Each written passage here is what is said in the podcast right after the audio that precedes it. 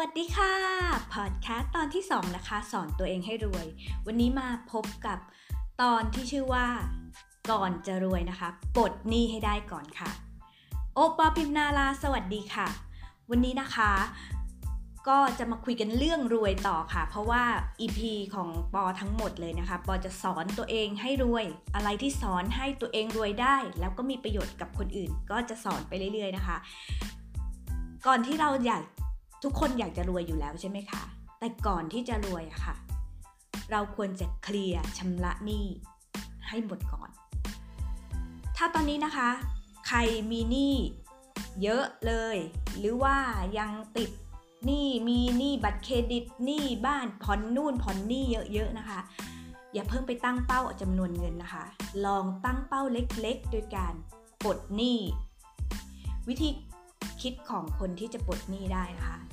มันมีอยู่ 2 วิธีนะคะ วิธีมันมีอยู่ 2 คน 2 ประเภทค่ะ คือหนีหนี้ไม่กล้าเผชิญหน้ากับอีกคนหนึ่งกล้าสู้หน้าที่จะขอผ่อนผันสู้ ฉันจะเอาชนะ มันมีมันมีเรื่องเล่าอยู่สำหรับคนที่แบบว่ารู้สึกว่าเฮ้ยตัวเองแบบมีหนี้เยอะมากเลย ความมั่นใจอะไรมันจะหาย เวลาจะทำอะไรจะ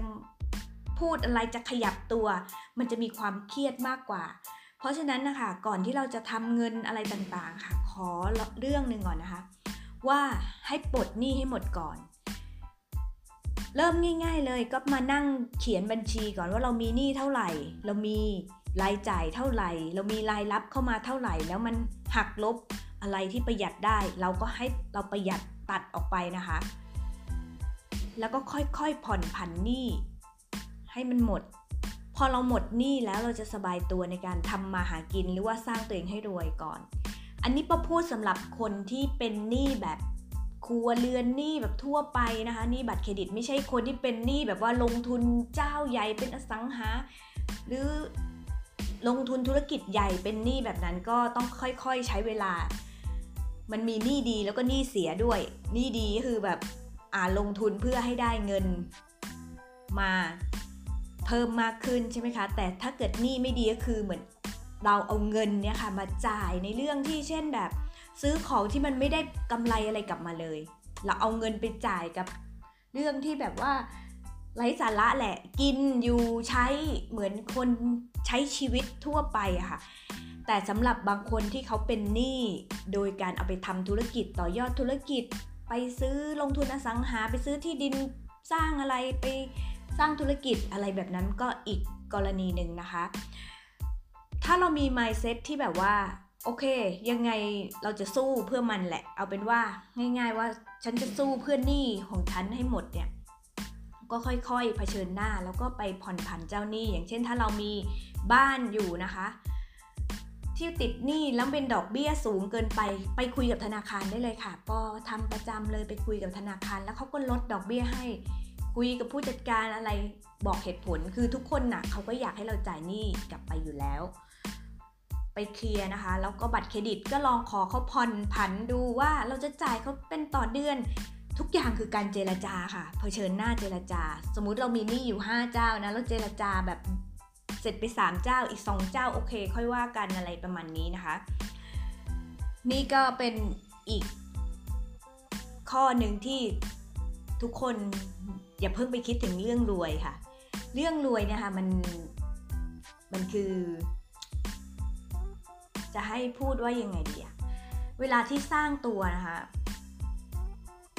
พอใช้คำว่าหมกมุ่นเลยแหละ เออ เวลาที่สร้างตัวแต่ละครั้งเนี่ย หมกมุ่น แต่คนส่วนมากนะคะ ถ้าเรายังมีหนี้อยู่ มันจะกลายเป็นว่าเราหมกมุ่นไม่ลงไง ไหนจะค่าผ่อนบ้านมาแล้ว ค่าผ่อนรถมาแล้ว บัตรเครดิตโทรมาทวงอีกแล้ว มันจะไม่มันจะเสียสมาธิมากกว่า คราวนี้ก็เราก็เลยตั้งเป้าเล็กๆ ว่าฉันจะปลดหนี้ให้หมดก่อน ประหยัดนะคะประหยัด คือเราไม่ได้ให้ประหยัดไปตลอดนะไอช่วงที่เรามันไม่ balance เนี่ยค่ะรายจ่ายเราเยอะกว่ารายได้เนี่ยเรายังไงบางอย่างเราก็ต้องยอมอดยอมหยุดไปก่อน เพื่อให้มันบาลานซ์มันปรับมาเท่ากันหรือว่าดีขึ้นเรื่อยๆเลย ถ้าหลังจากที่เราปลดหนี้ได้แล้วค่ะ เราค่อยมาวางแผนกันว่าจะทำธุรกิจอะไร ซึ่งหลังจากนั้นน่ะ การวางแผนทำธุรกิจตอนนั้นกับตอนที่เราเบาตัวสบายตัวแล้วกับเราตอนที่เราเป็นหนี้เนี่ยมันแตกต่างกันมากเลยนะคะ เอาเป็นว่า EP นี้มาพูดแค่บอกว่าเป็นกำลังใจให้ทุกคนนะคะ ในการลุกขึ้นมาสู้เลยค่ะ เราไม่ต้องหนีเลย คือตั้งใจ ใครจะว่ายังไงก็ช่างว่า